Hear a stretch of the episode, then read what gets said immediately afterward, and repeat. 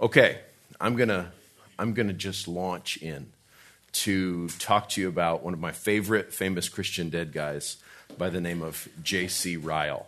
Uh, how many of you have heard of J.C. Ryle? Probably everybody has heard of J.C. Ryle. If I asked you that question in 1940 and we were in some sort of church, even in England, uh, no hands would go up. Uh, J.C. Ryle was a big deal in his lifetime. And as soon as he died, because of the times, because of great social change, and especially because of an increasing liberalism in the Church of England, he was intentionally and immediately forgotten for 50 years. Uh, when Spurgeon died, for example, uh, when Spurgeon died in 1892, a contemporary of J.C. Ryle, he's the Baptist version, the independent church version.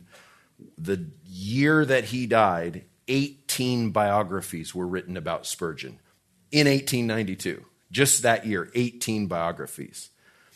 Since the time of J.C. Ryle, maybe half that number have come out, and, and most have just been in recent years, uh, as there's been kind of an increase not only of, of interest in Ryle, but uh, scholastic work around Ryle. And so for a century nearly, there was only a handful of biographies about J.C. Ryle. And, and this is remarkable because he was as prolific as Spurgeon in his preaching ministry, in his national profile. He wrote hundreds of tracts and pamphlets. He published a, a dozen books that were widely distributed, printed, uh, some of them 10 editions just in his lifetime. He was a very well known Christian. And I think what you see in Ryle, in the, the, the forgetfulness of, of his faithfulness, is an interesting lesson to see how God can use uh, the testimony of a man once forgotten and because of his commitment to the truth, because of the clarity of his gospel witness, God can resurrect that reality. And he really has done that in the ministry of J.C. Ryle. He is far more read now than he was even in his own lifetime. And even that half century of neglect uh, did not slow down the interest that now uh, happens in, in the ministry of J.C. Ryle. I, I, could talk about a lot of things when it comes to Bishop Ryle, the first bishop of Liverpool. Uh, I, I, could get deep into his, his churchmanship, but we would all go to sleep trying to dissect the 39 articles and the intricacies of Anglicanism. Uh, it's, it's, not a, it's not for us here at Grace Church. So we're, we're going to not get deep into that. Um, I could talk, and I do talk at the seminary, just about his preaching. He's a phenomenal preacher and a great teacher of preachers. His book, Simplicity in Preaching, is uh, one that, that if I had to get rid of all other preaching books in my library, and, and I think five preaching books come out a month, people are trying to sell and teach guys how to preach, I, I would just keep Simplicity in Preaching. It would be helpful for you in whatever context you teach. All Christians are teachers, uh, at least of the gospel, right? That's what the mission says we should do go and teach them to obey Jesus. So, if you'd like to work on your ability as a teacher, I, w- I would recommend to you reading J.C. Ryle's Simplicity in Preaching. Uh, so, I could talk about that. I could talk about um, his, his powerful work as an evangelist, some of his social reform efforts. Uh, I could talk about his stately beard, and I, I think I will. But there's something in, in Ryle that I pick up on, and, and it's not just me. I think most students of J.C. Ryle find so much example in his sturdy fidelity. I mean, he is a man committed to the truth, and nothing could move him from his unshakable commitments and convictions. Ryle was someone who was so famously committed to the Bible and to the gospel that as the church became increasingly liberal in his days, and especially at the end of his ministry, he was seen as an antiquated dinosaur, and it didn't bother him at all. So Ryle's truthfulness is well documented, and I want to look at some at that today. But there's another aspect that goes alongside of Ryle's commitment to the truth, and that's Ryle's well known graciousness, his compassion, his kindness, his tenderness. Uh, Ryle's successor uh, in Liverpool called him famously a man of granite with the heart of a little child. And the reason I began reading to you from John 1, verse 14, when Jesus is the one who came from the Father, full of grace and truth, and there's several other passages I could have chosen to highlight that conjunction of truthfulness and graciousness. Uh, you could use Ephesians' uh, instruction to speak the truth in love. Uh, you could use other instances of Jesus' life where he boldly stands as the only way of salvation, but also with a warm heart towards sinners invites them to come. Matthew 11, for example. So uh, there's lots of places we could go, and I think it's a very biblical reality that we all need to be firmly committed to the truth and warm hearted towards other people be they fellow church members or a pagan society or increasingly uh, liberal Christians that might surround us, J.C. Ryle was always willing to engage with them, to be charitable towards them, but never bending on the truth of his convictions. And for that, I find him to be a great example to all of us, especially in an increasingly sinful age.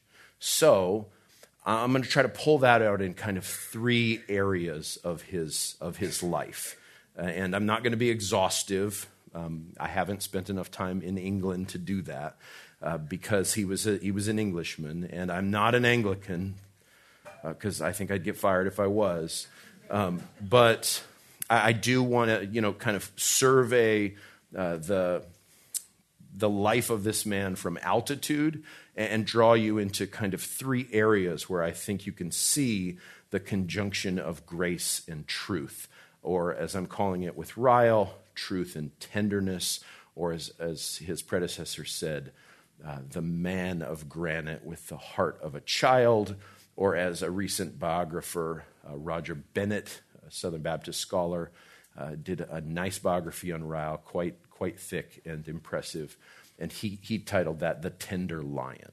So that's what I see in Ryle, and that's what I like to bring out in these three areas. First, his conversion, and then I'd look to, like to look at some of his crises, uh, some of his trials and difficulties, and then finally a glimpse at his churchmanship and, and really the impact of his ministry. So let's start by talking about his early life leading up to his conversion. Ryle was uh, raised in an environment may be familiar to you if you've ever tasted a silver spoon.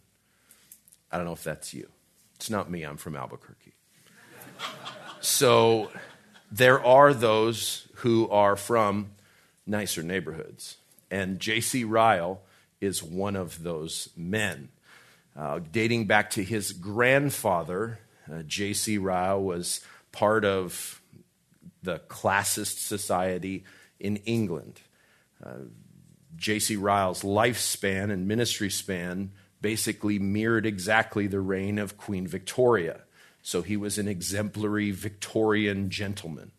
His grandfather before him, his father before him were, were members of high society. They were involved in the silk trade in um, in England, in central England, and it was, it was a significant and, and vast fortune that his grandfather would pass on to his father. Uh, somewhere in the neighborhood, adjusting for inflation, which is what we're all doing these days, uh, we're talking about like a hundred million dollars, a vast fortune. They had a country estate, uh, multiple properties around England. Uh, they had a dozen servants, butlers, maids. I mean, we're talking Downton Abbey kind of a kind of a lifestyle, whatever that is. So, so J.C. Ryle grew up with with great fortune. His grandfather was an associate with some of the early kind of uh, forerunners of Methodism. And John Wesley actually came through the region that the Ryles lived, and they were hospitable to John Wesley. John Wesley, uh, theologically, you know him as an Arminian, but you should know him evangelistically as a great preacher of the gospel. And it was in that gospel preaching, especially to blue collar, uh, but was financed by the more wealthy parts of society, that uh, John Ryle, the grandfather, was um, involved in gospel ministry uh, as like a financier. So he would pay for the construction of churches, he would fund missions work. And when he handed that fortune over to his son, J.C. Ryle's father, also named John Ryle, uh, the son was less involved and less interested in vital Christian religion. The family were church going, they were respectable, uh, they were uh, affluent and kept their noses clean, but they did not have any interest in zealousness in religion.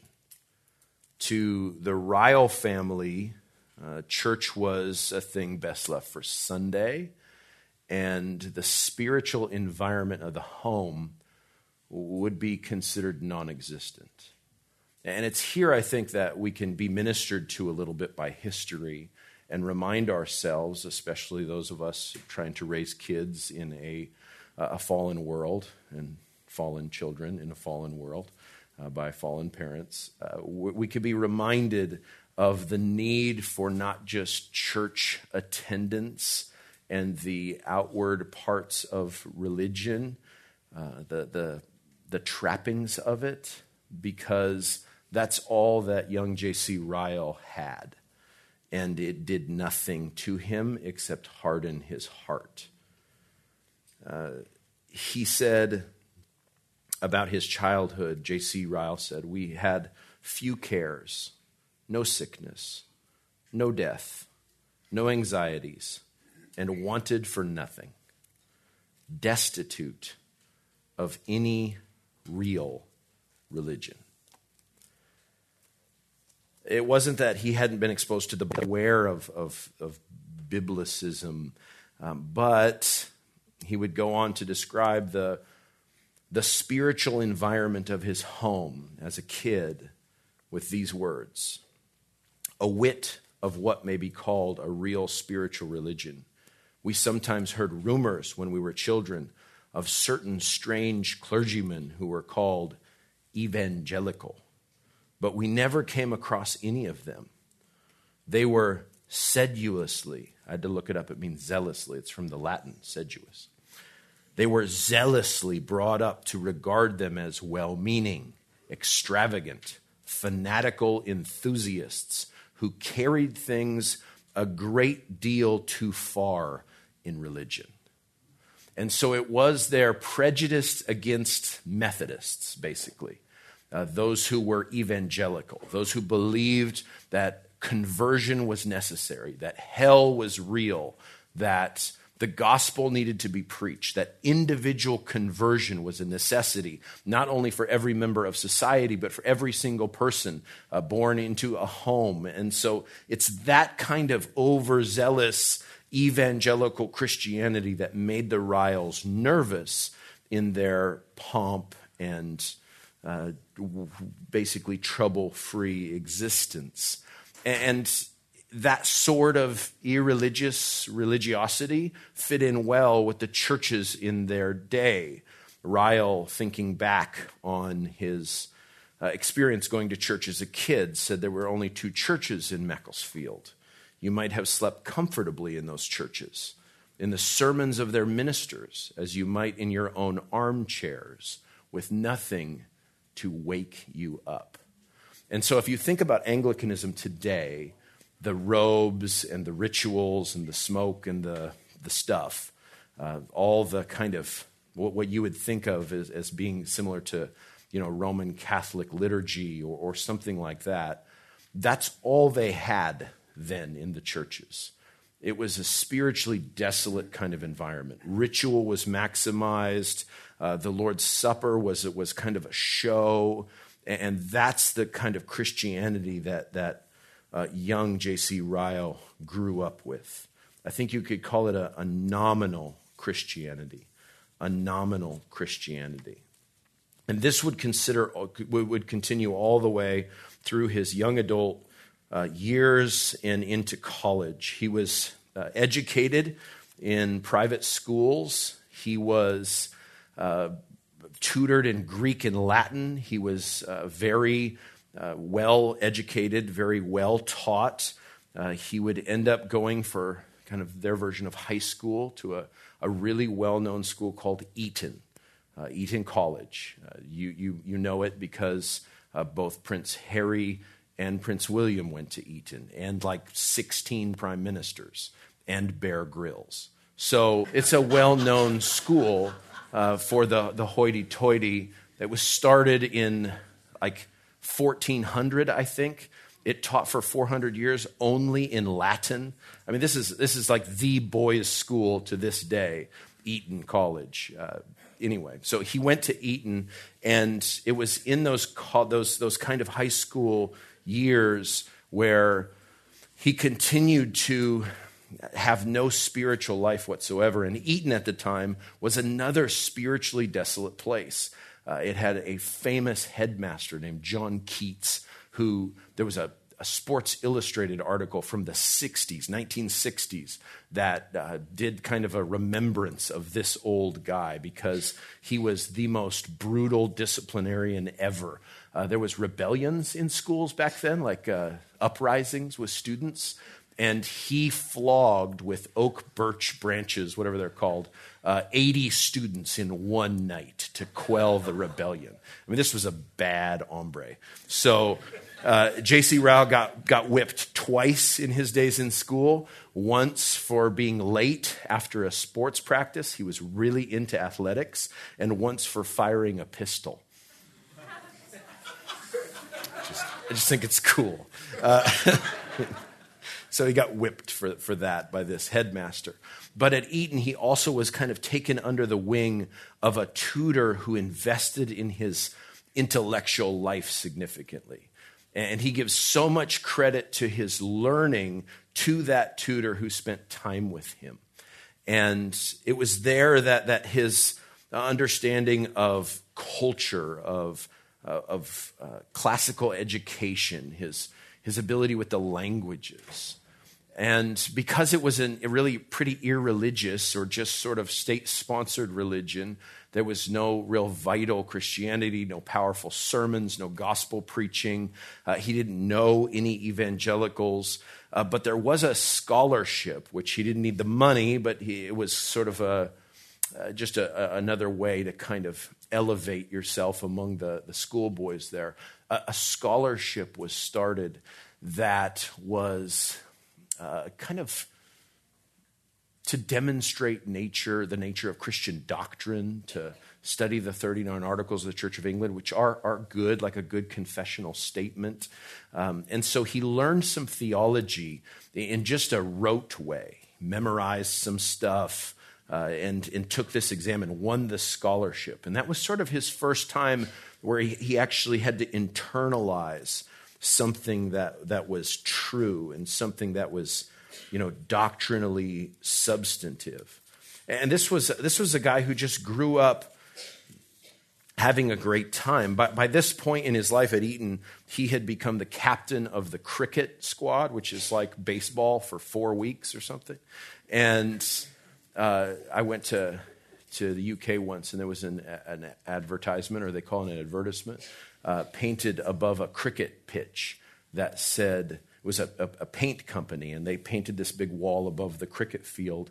These games are notorious for going on literally for days.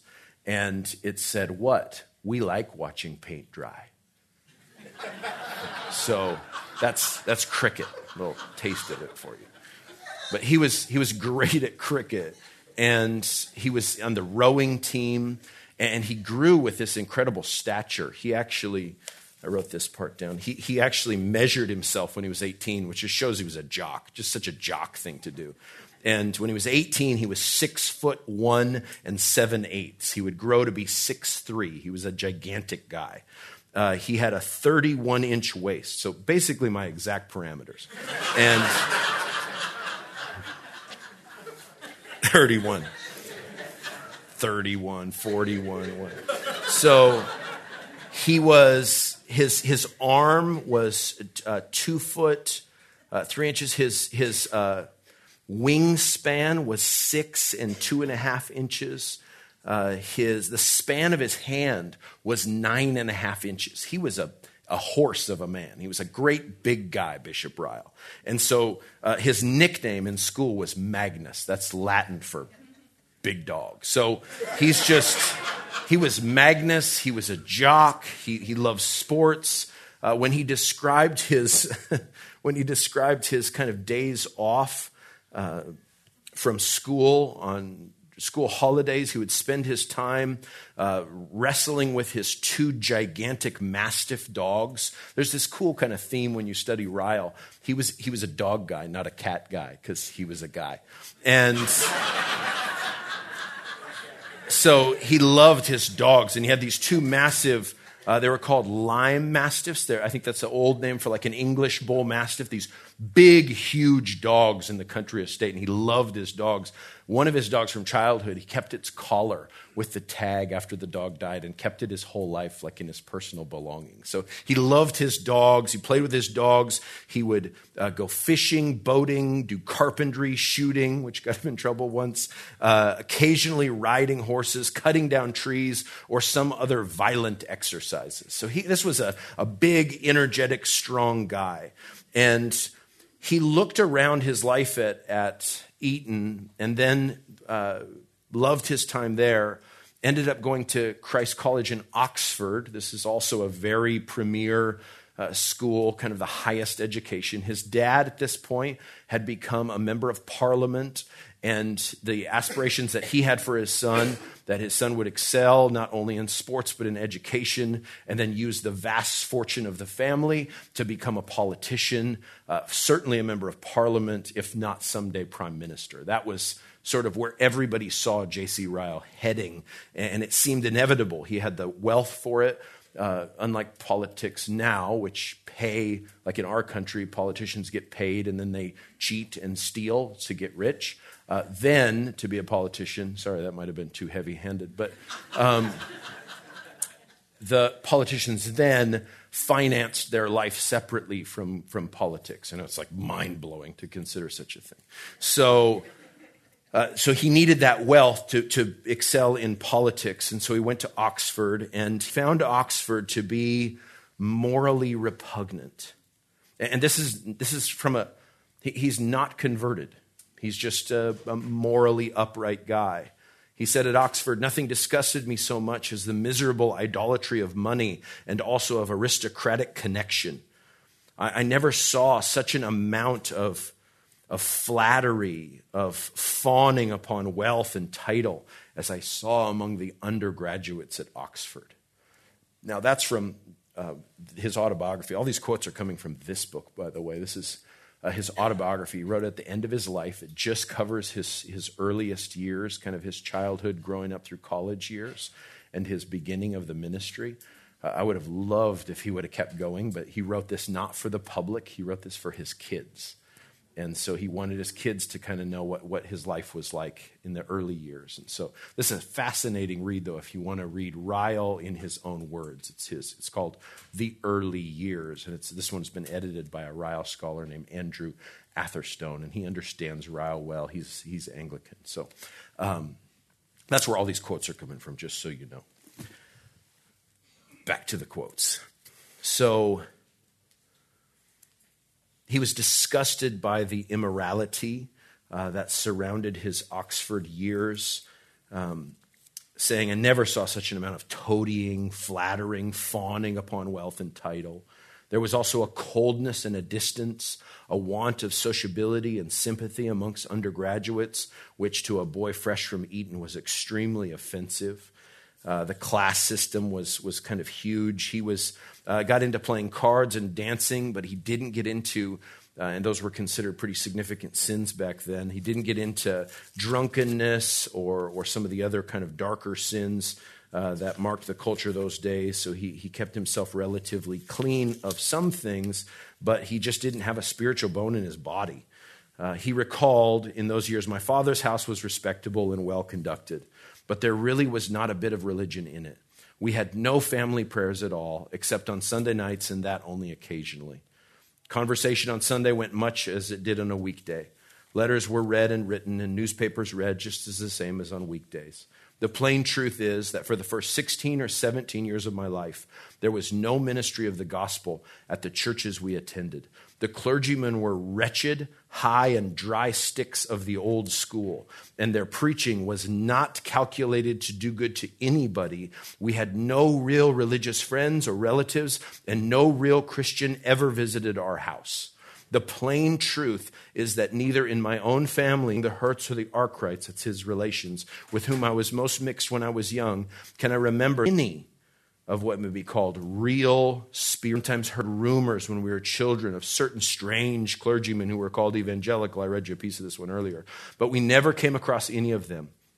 They were, we were to regard them as well meaning, extravagant, fanatical enthusiasts who carried things a great deal far into religion. Now the quote continues To sum it all up, I wish my children to remember that for about the first 18 years of my life, neither at home nor at school nor college, nor among my relatives or friends, had I anything to do good to my soul or to teach me anything about Jesus Christ.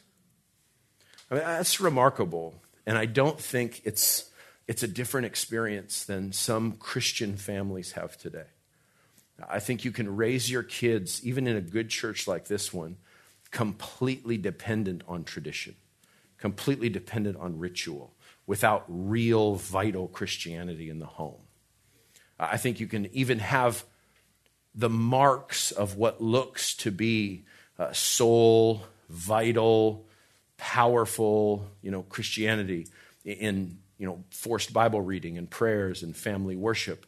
But if it's disconnected from the spiritual reality of a new heart, it's just like Ryle's home religion.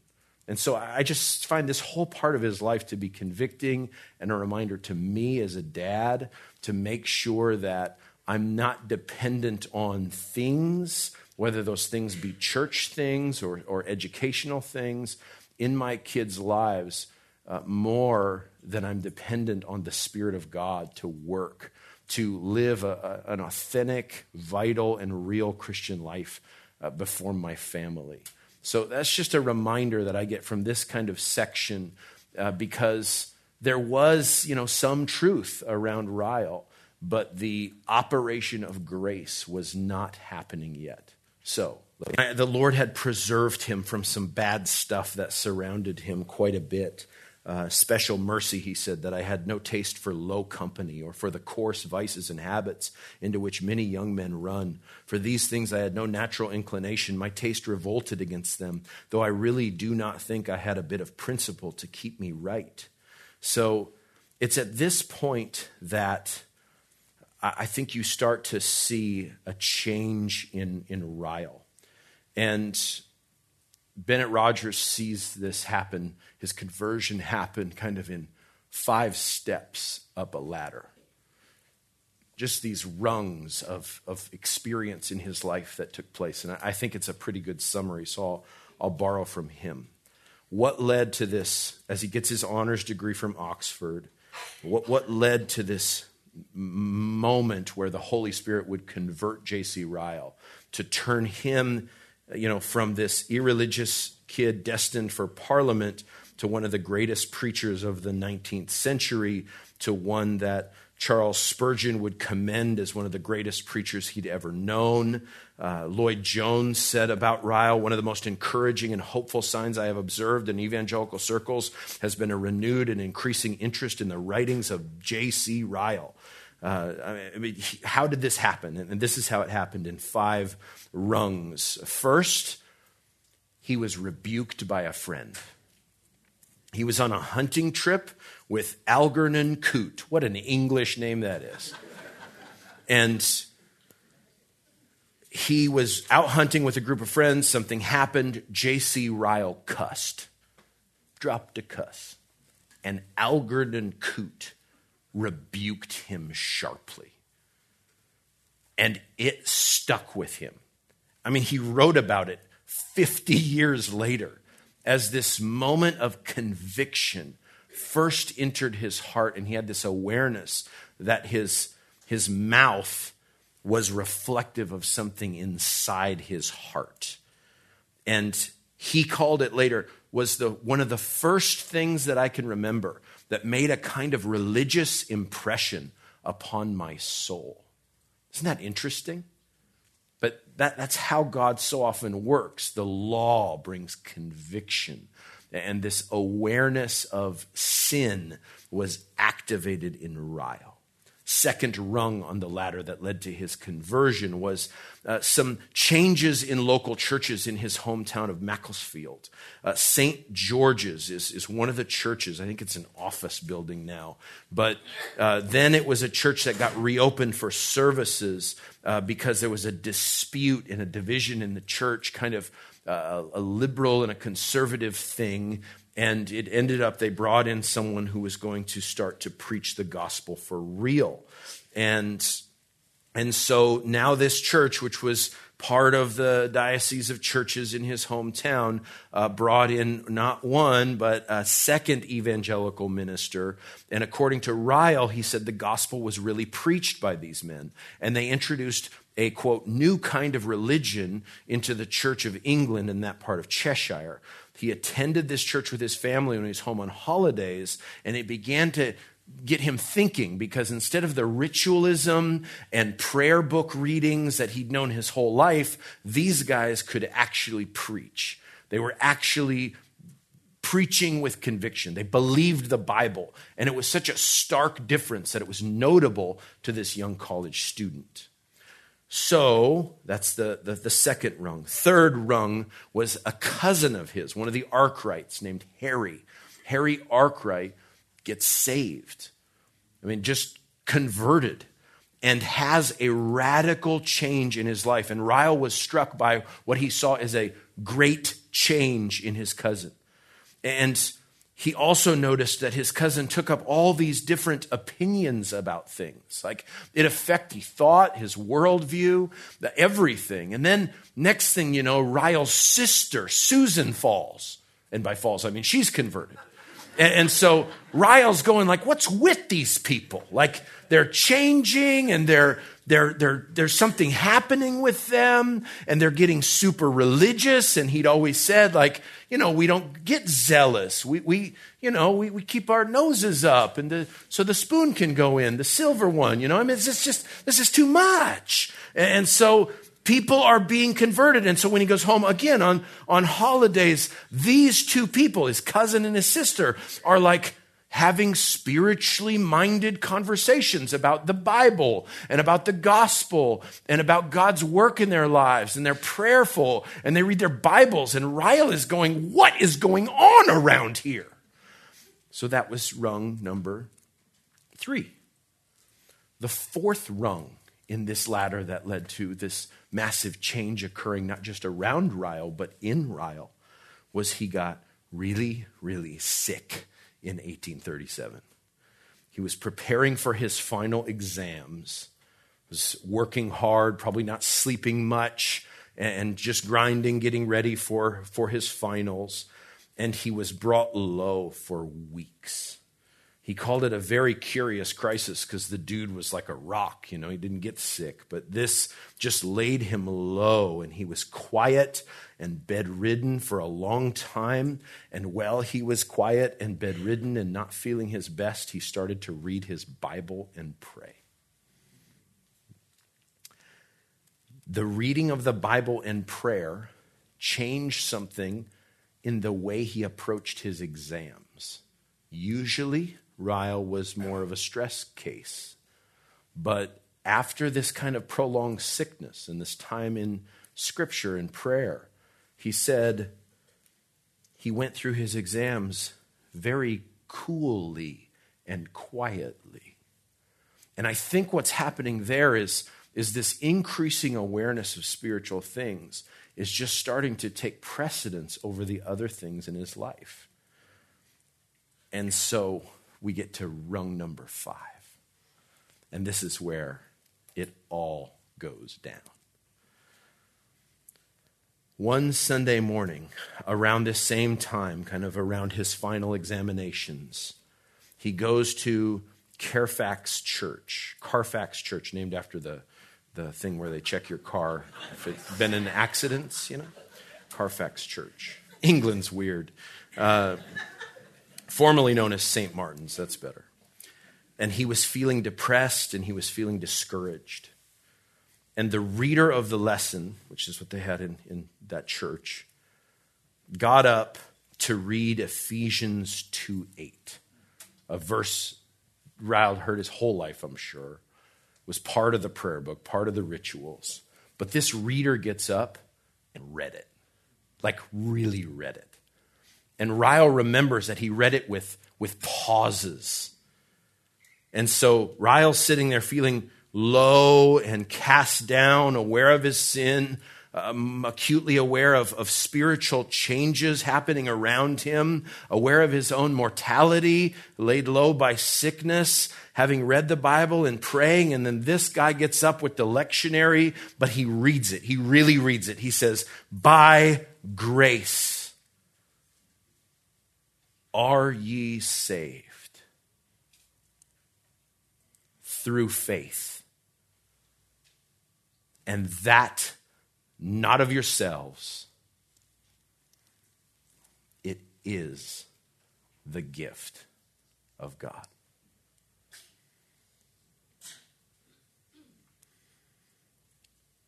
Bennett says it this way this unusual and emphatic reading of Ephesians 2 8 made a tremendous impact on him, and it led to his evangelical conversion.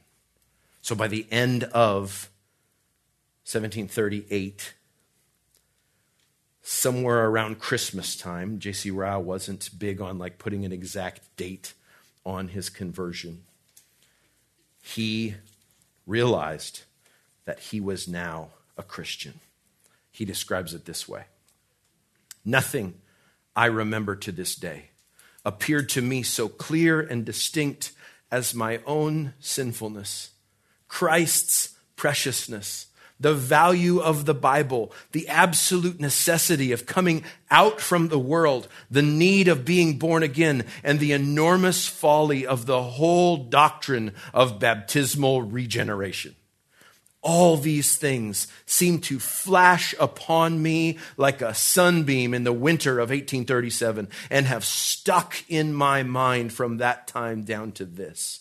People may account for such a change as they like. My own belief is that no rational explanation can be given of it, but that of the Bible. It was what the Bible calls conversion and regeneration. Before that time, I was dead in sins and on the high road to hell. And from that time, I became alive and had a hope of heaven. And nothing to my mind can account for it but the free, sovereign grace of God. It was the greatest event and change in my life and has had an influence over the whole course of my subsequent character and history. And he graduated Oxford saved. And so that's part one is his conversion. And there is no experience of truth. You can't be a warrior for truth like J.C. Ryle was unless you've experienced God's grace. And that's what, uh, and I think this, you probably heard this story. It's a famous story. I just love it in his own words. But to hear his conviction formed from an irreligious kind of upbringing where he did not see the glory and preciousness of Jesus to this sudden change, you know, that, that had all kinds of kind of dominoes that came together to, to fall down to, to bring this moment about in his life. But to see the necessity of, of conversion is something we all have to hold on to for the sake of our own testimonies. And if Ryle was here, he, he preached a sermon. Um, I think I, I think I put this on a thing. There to be seen among people every here and there unmistakable cases of a complete turning round of heart, character, tastes, and life. Cases which deserve no other name than that of conversion. I can say that when a man turns right round from sin to God, from worldliness to holiness, from self righteousness to self distrust, from carelessness about religion to deep repentance, from unbelief to faith, from indifference to Christ to strong love to Christ, from neglect of prayer in the Bible to the diligent use of all means of grace, I say boldly that such a man is a converted man. When a man's heart is turned upside down in the way I've described, so that he loves what he once hated and hates what he once loved, I say boldly that is a case of conversion. To deny it is mere obstinacy and affectation. Such a change can be described in no other way. By far, the most suitable name that can be given to it is the scriptural name, conversion. It's from one of his tracts, which was like a sermon written down in a little pamphlet uh, called Conversion. He gives, I think, six reasons that conversion is necessary uh, fundamental, fruitful, happy is one of the headings. It's an awesome message. You can find it for free on the internet. So, in his conversion, you find the, the confluence of grace and truth because that's what, that's what conversion is. It's not just a realization of the truth about Jesus' claims, his death on the cross, his resurrection, that he's the Son of God. It's the appropriation of those claims in a realization of our own need for a Savior, our, our genuine sinfulness and deserve of judgment. And so that's where you see grace and truth begin in J.C. Ryle's life. Okay, second spot. We might just make it to two spots, but let's keep going. So, conversion. Second, let's look at crises. So, the greatest change and event in his life was his conversion. But from the world's perspective, it would happen in the years following college. He was on track for a political career. His father uh, decided to get deeper into the banking business and open kind of multiple banks around England. It was a risky proposition. He got involved in some some risky loans to uh, his brother in law, I think, uh, something in the neighborhood of 200,000 pounds. Uh, there was a lot of leveraging happening. The silk manufacturing trade uh, hit a, a bump at the same time, kind of a, some kind of dive happened there. Uh, there's, there's some of the biographers go into great detail on the kind of economic thing that happened there. So I, I skipped those pages. So the idea behind what was happening was you have this privileged young man on the highest levels of society who's got a butler and a footman and everything else who has this obvious course in front of him, kind of destined by his father to be a significant political figure, to probably get into law next and then politics. And uh, this moment is the second most important moment in his life after his conversion. But before that big crisis, there's one I want to talk about for just a second. Ryle gets saved. He comes home. And now he is the stepchild. Like his cousin and his sister, he has this new interest in religious things. And his family is not into it. And so they start to, you know, tell him like, clam up. You got to stop bugging about religion. This is, you know, in 2020 terminology, but they're just they're annoyed with his newfound love for Jesus. He's become the fanatic they always warned him about, and he's somewhat alienated from his family. Listen to these words. The consequences of this change were very great indeed. It caused great uncomfortableness in my own family, made my position very unpleasant indeed. In fact, no one can tell what I had to go through in hundreds of petty ways. It made an awkwardness and uncomfortableness and an, an estrangement which no one can comprehend except those who have gone through it. I had this constant uncomfortable feeling that on account of my religious opinions, I was only a tolerated person in my own family and somewhat alienated and estranged from all my old friendships among my relatives. I, I didn't want to skip that because I think that is something that I've heard people in our church say over and over again. Like, as soon as, as I found joy in Jesus, all these relationships changed and, I think I'd want you to know that, that when you experience grace and truth in that way, you will not always receive a, a happy audience. And so maybe some of you here are new believers, and that's happening to you right now. And I just want you to get some encouragement that that's not unusual.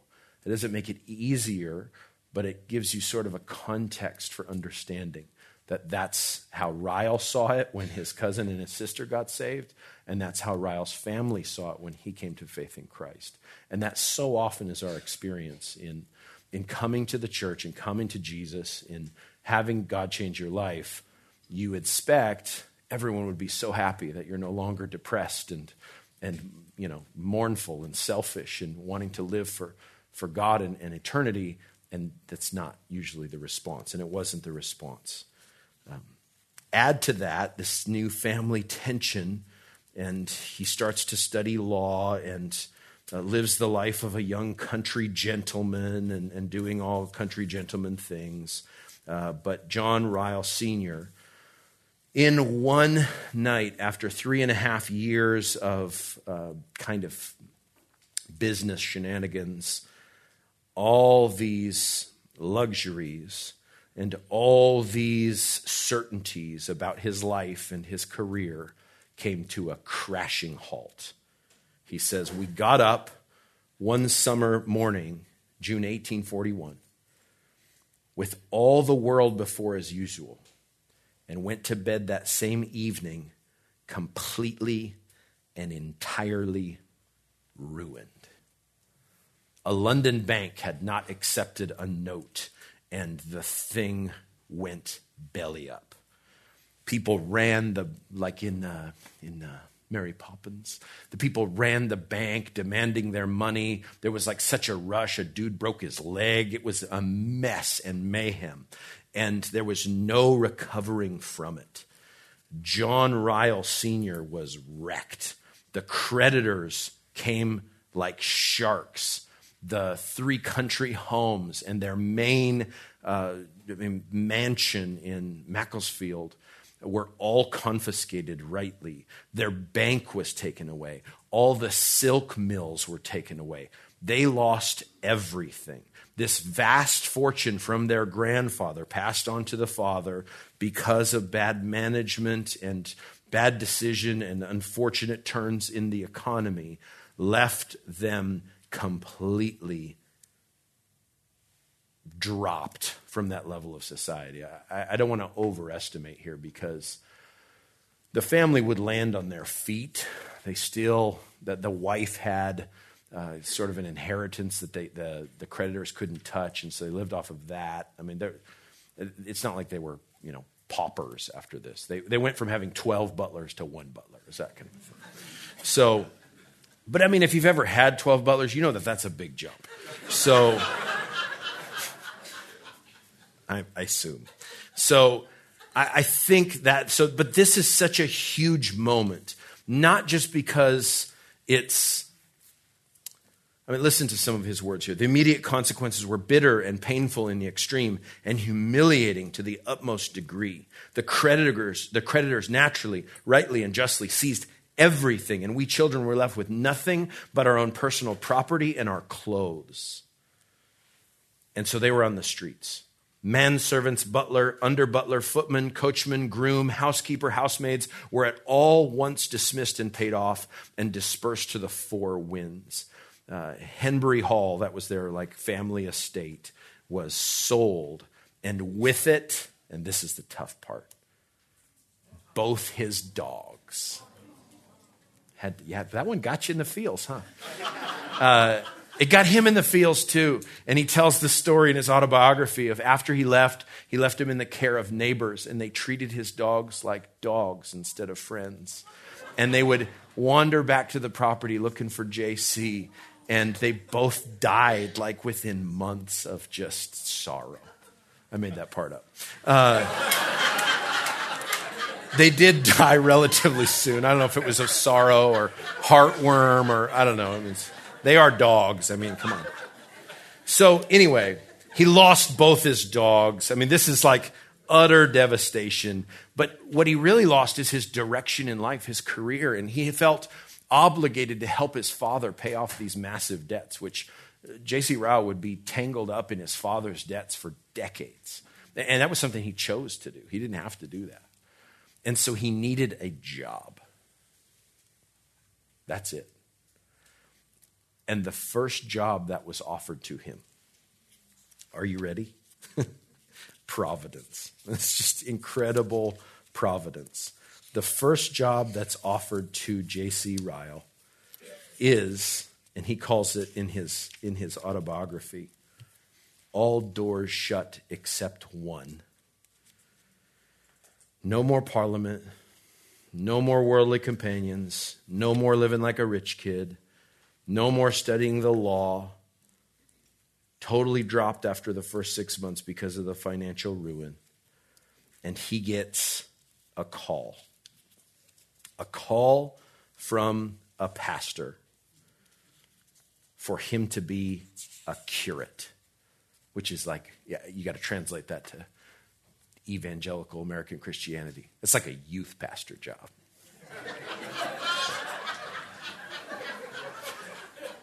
He's he's going to be an associate kind of pastor at this little tiny country church, and the pay is negligible, but it's a job, and he's desperate. And so J.C. Ryle went into the ministry because he didn't have any other options. And in the future, his critics would use that against him. They'd say he was in it for the money. And, which, they didn't see his youth pastor salary. It was, it was sad. So that's where Ryle got into ministry. That's where he started to study. That's where he would be ordained. And, and he saw this later in his life as the sovereign grace of God. Ryle was a, not, not Wesleyan. He was he just saw God shut all doors but one. And this became a, a point of learning for him. It, uh, it was like a, another conversion. He described the humiliation of it all this way it's easy to be a convert from one party to another party, from one sect to another sect, from one set of opinions to another set of opinions. Such conversions save no one's soul.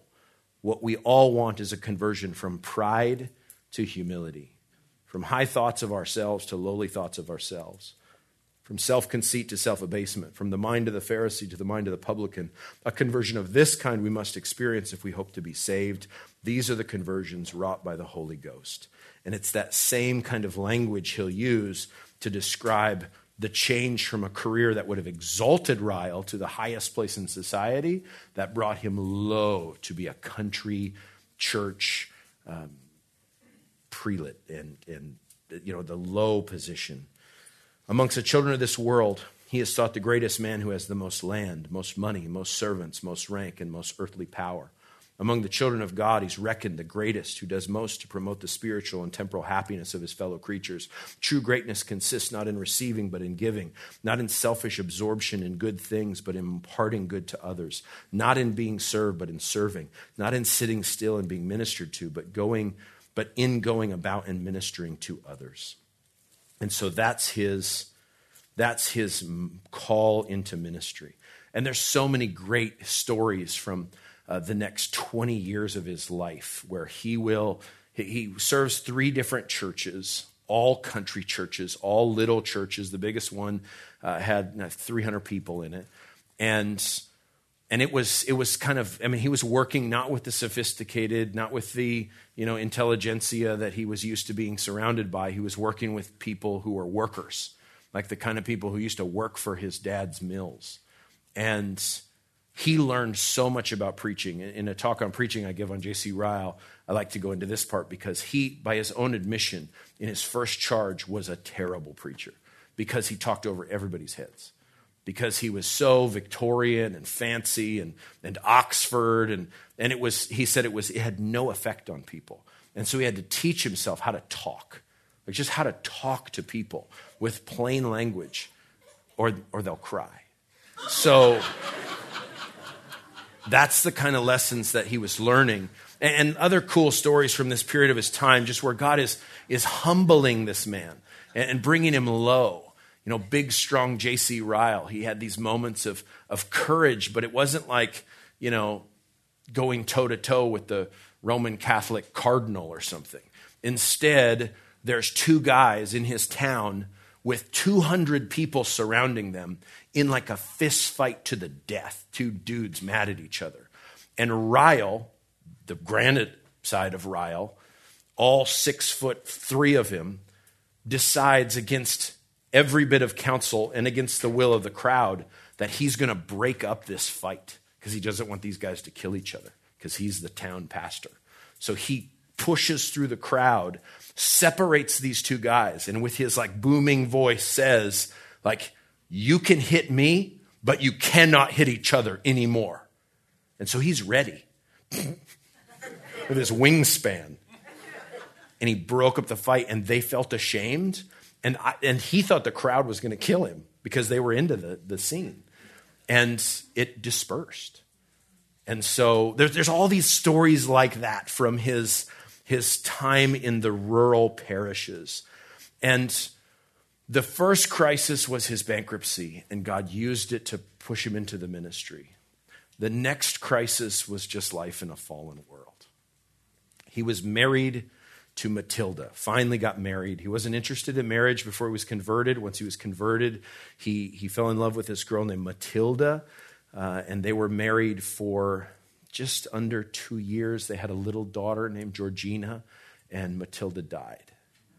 And so he was left with this tiny baby girl, and he's a, and he's a pastor widower. And by God's grace, and through so much grief, and trial, he meets another girl named Jessie. And Jessie brings to Ryle so much joy and an equal amount of pain because she was never well. They were married for nearly 10 years. She had five kids. One of them died in infancy. And so now Ryle would have five children, all like uh, young teen years. Like I think the oldest was 14, and that's when Jessie died. And so these years of pastoring and writing and ministering were marked by deep grief and difficulty. Uh, his second wife died of uh, Bright's disease. It was just this exquisitely painful experience, and she was she was sick more than she was well for all those years. And so losing all his fortune was a small trial compared to losing two wives within 10 or so years, and then being left with five children to raise by himself. His children would go on to talk about their father later in life when he became really well known. It was during these years that his writing started to take off, but he wouldn't be really well known until towards the end of his life. And they talked about what a great dad he was. He would play with them, he would read to them, he would pray with them, he would uh, spend all his time when they were home and he was home uh, trying to fill that gap in their home that lacked a mother's love. And Ryle was this just exquisitely strong, wonderful, masculine example of fatherhood uh, and grief all mingled together. Uh, another trial would come. He married uh, God was so merciful with, with Ryle's third wife. and so he found uh, a, a, lovely lady. She was a photographer. Uh, she was sort of she was sort of from a big deal family because there's still like the class thing going on, and he marries her. I think in um, I don't know what year it was, but they were married for a long time, for decades, and she became a great mother to his children and they were married all the way until 1889. Ryle died in 1900. He was 83 when he died, so they were married a long time. And after his third wife, Henrietta, who was married to for, for all those decades, after she died, every week he would walk to her grave. So Ryle understood sorrow, and he understood suffering, and he understood humiliation. And, and I think that's what makes his writings so pastoral and so insightful and so infused with grace and mercy. He said, By affliction, Christ shows us our emptiness and weakness, draws us to the throne of grace, purifies our affections, weans us from the world, and makes us long for heaven. And it is that, that suffering and trials that we all understand draw us closer to Jesus, to his merciful care.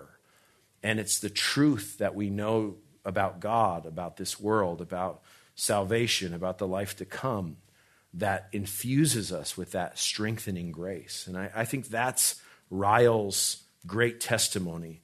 To read Ryle on any topic, but especially when it comes to suffering, you're hearing from someone who understands what he's talking about. It's not theoretical, it's not academic, but it's experiential.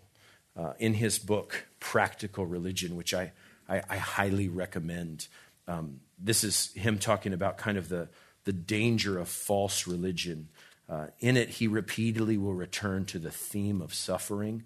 Um, to the theme of, of genuine, burning, you know, love for Christ, sustaining through trials and hardships. Um, it's got good stuff in it, like how to prepare for communion. It has things about like hints and tips about Bible reading. That's very practical and very biblical. This is a great little book. But my favorite parts of it are the parts where he meditates on God's kindness to him in suffering. Um, some of the children of God speed on their course towards heaven under the full sails of assurance. Others are tossed to and fro all their voyage and will scarce believe they have got faith but take the least and lowest of the sons of God. Ask him if he will give up the little bit of religious hope which he has attained. Ask him if he will exchange his heart with all its doubts and conflicts, its fighting and fears. Ask him if he'll exchange the heart for the heart of the downright worldly and careless man. Ask him if he would be content to turn around and throw down the things he's got a hold of and go back to the world. Who can doubt what the answer will be? I cannot do that, he would reply. I do not know whether I have faith. I do not feel sure I have got grace but I've got something within me that I would not like to part with. And what is that something? I will tell you, it is the witness of the Spirit.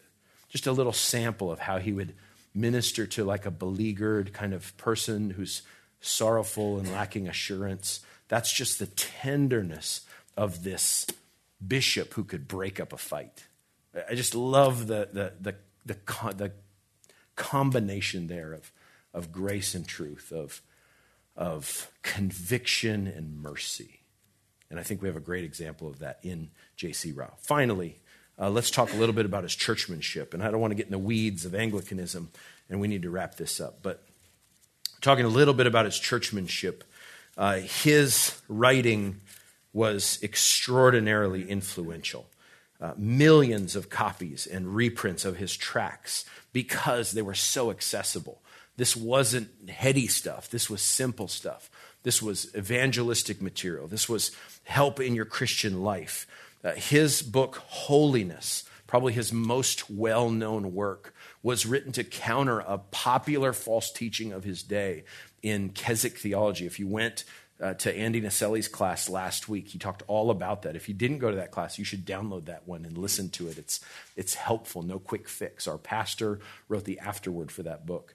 And J.C. Ryle was kind of the predecessor of, of both MacArthur and Naselli in fighting that kind of let go and let God instant sanctification thinking, where people say, look, you don't have to struggle with sin anymore if you just release. It's like a kind of a yoga sanctification. So uh, J.C. Ryle writes a whole book about it and describes sanctification as uh, requiring effort, dependence on Jesus, uh, fighting against sin, good biblical takes on sanctification. And so this book became a huge testimony to so many people who got adrift in a really popular movement that started in England called Keswick theology. So uh, that's a highly recommended read.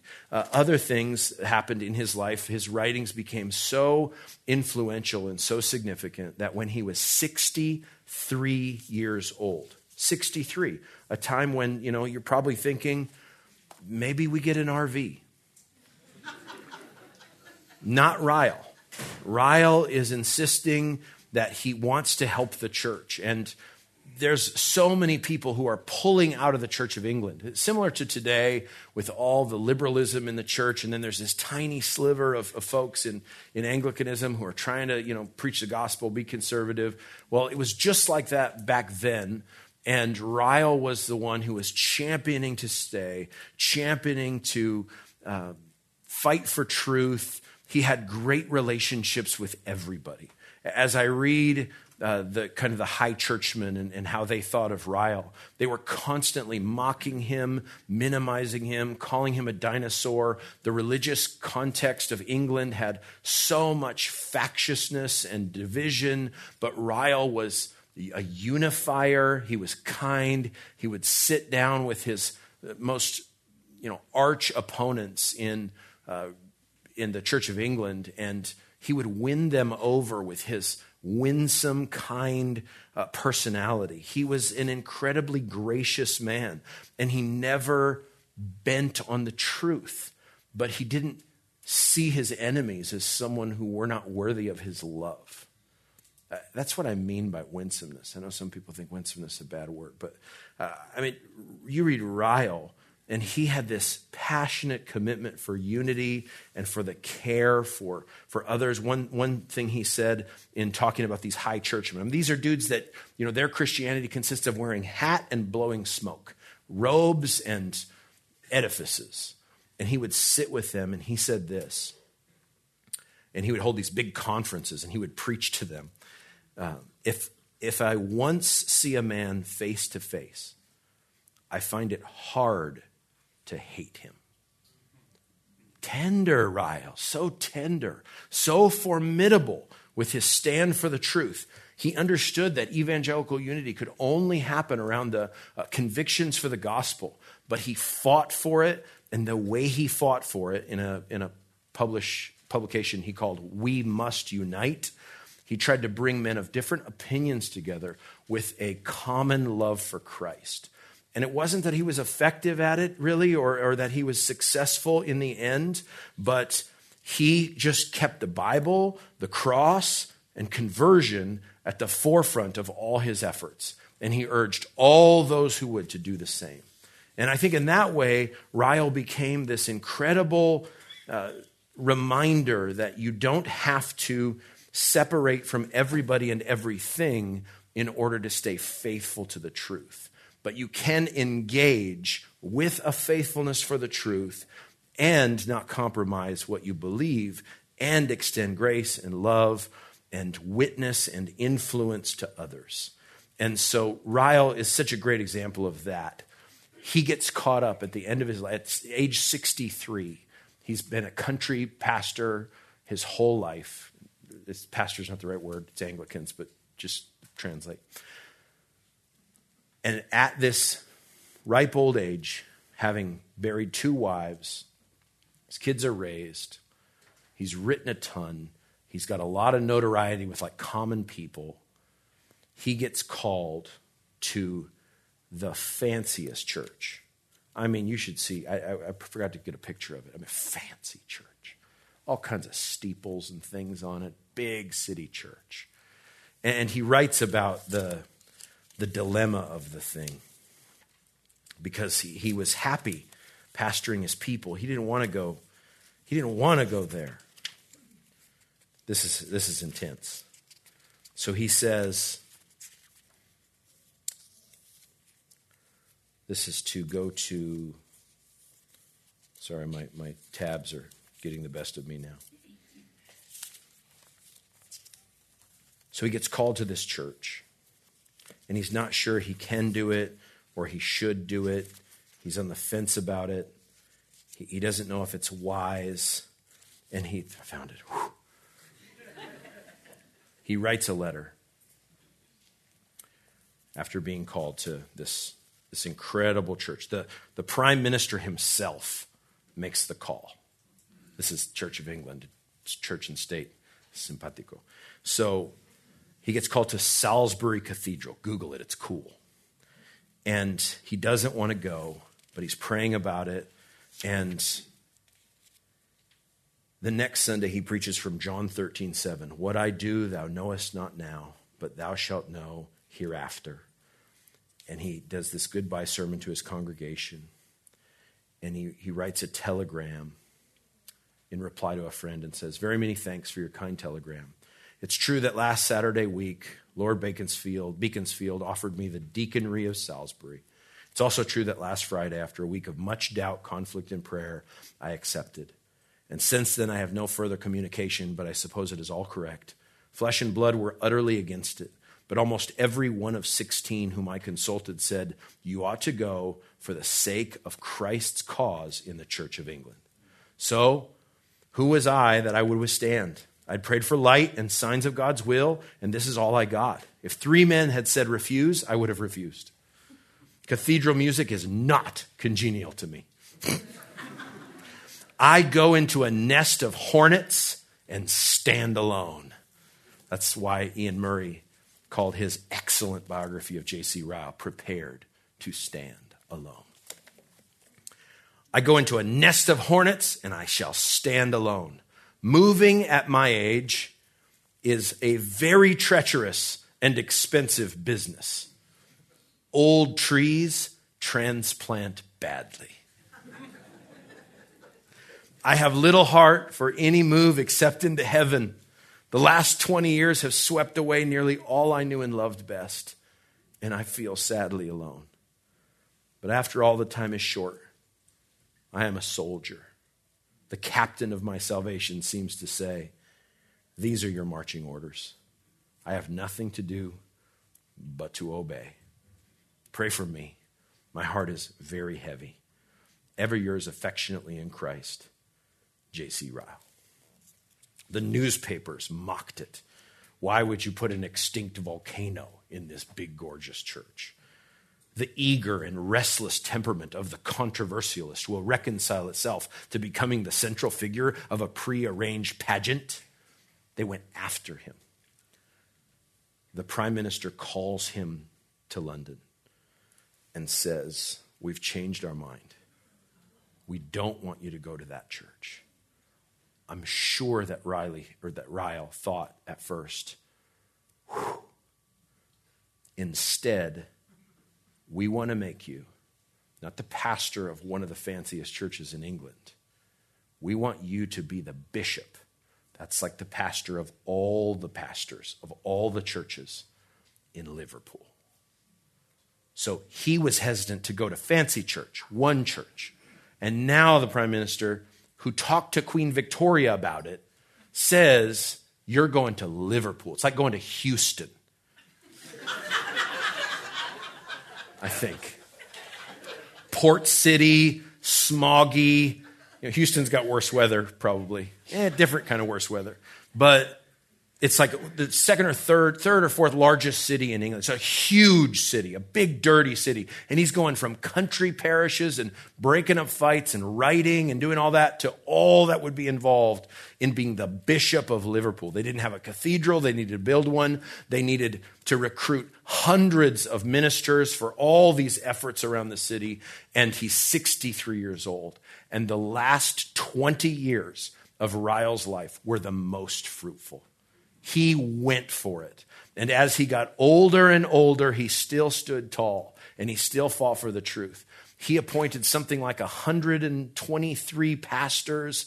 He built all these parishes, tons of church work in the city. He tried to send, send out uh, lay workers in teams to evangelize lost workers and uh, poor people in the streets. Ryle burnt himself out for God at the end of his life, not compromising by taking this, you know, seemingly uh, you know, significant position in society, but instead he went there for the sake of the gospel.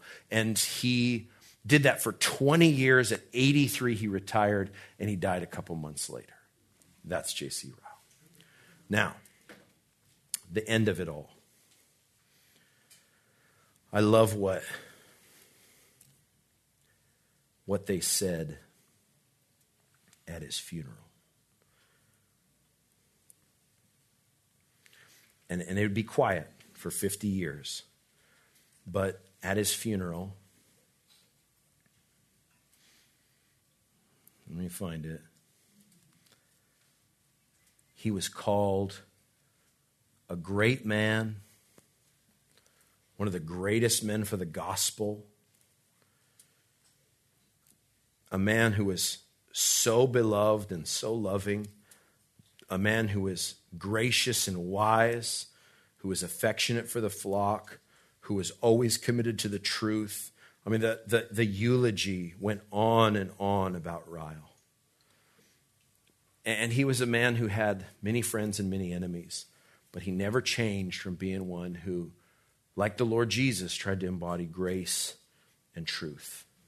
Close with a, with a really classic Ryle quote. This is him indicting the Church of England. There is a jellyfish Christianity in the land. That is a Christianity without bone or muscle or power, of which the leading principle is no dogma, no distinct tenets, no positive doctrine. We have hundreds of jellyfish clergymen who seem not to have a single bone in their body of divinity. We have thousands of jellyfish sermons preached every year.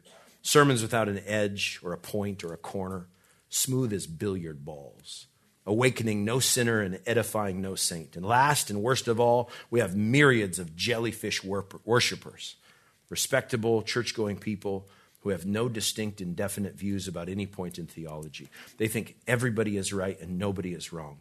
Everything is true and nothing is false. All sermons are good and none are bad. Every clergyman is unsound and none every clergyman is sound and none is unsound. It's that kind of doctrinal clarity that I think you get from J.C. Ryle. But it came packaged in this granite mountain of a man who dealt so tenderly with people. Some of his most famous writings were written to children and young men. In fact, his thoughts for young men is something I still give to college students today. So, to take away from J.C. Ryle's life is let's embody the same kind of convictional certainty along with the same kind of willingness to serve the Lord in whatever humiliation we can endure with a quest for desire for love and unity and grace in the way we minister the truth. Okay? Um, expository thoughts on the Gospels Matthew, Luke, John, these are uh, Mark, all four Gospels he wrote these volumes on. They're awesome, but don't listen to my Mark sermons because you'll know where they came from. And uh, what else can I say about this? The autobiography by um, edited by Atherstone. Just an amazing read if you want a really deep dive. And then uh, Tender Lion by Bennett is a really good resource. Okay? All right, that was fun. Thanks for letting me read about J.C. Ryle all summer. Uh, and I'd love to talk to you more. You're dismissed. I'll be up here if you have questions.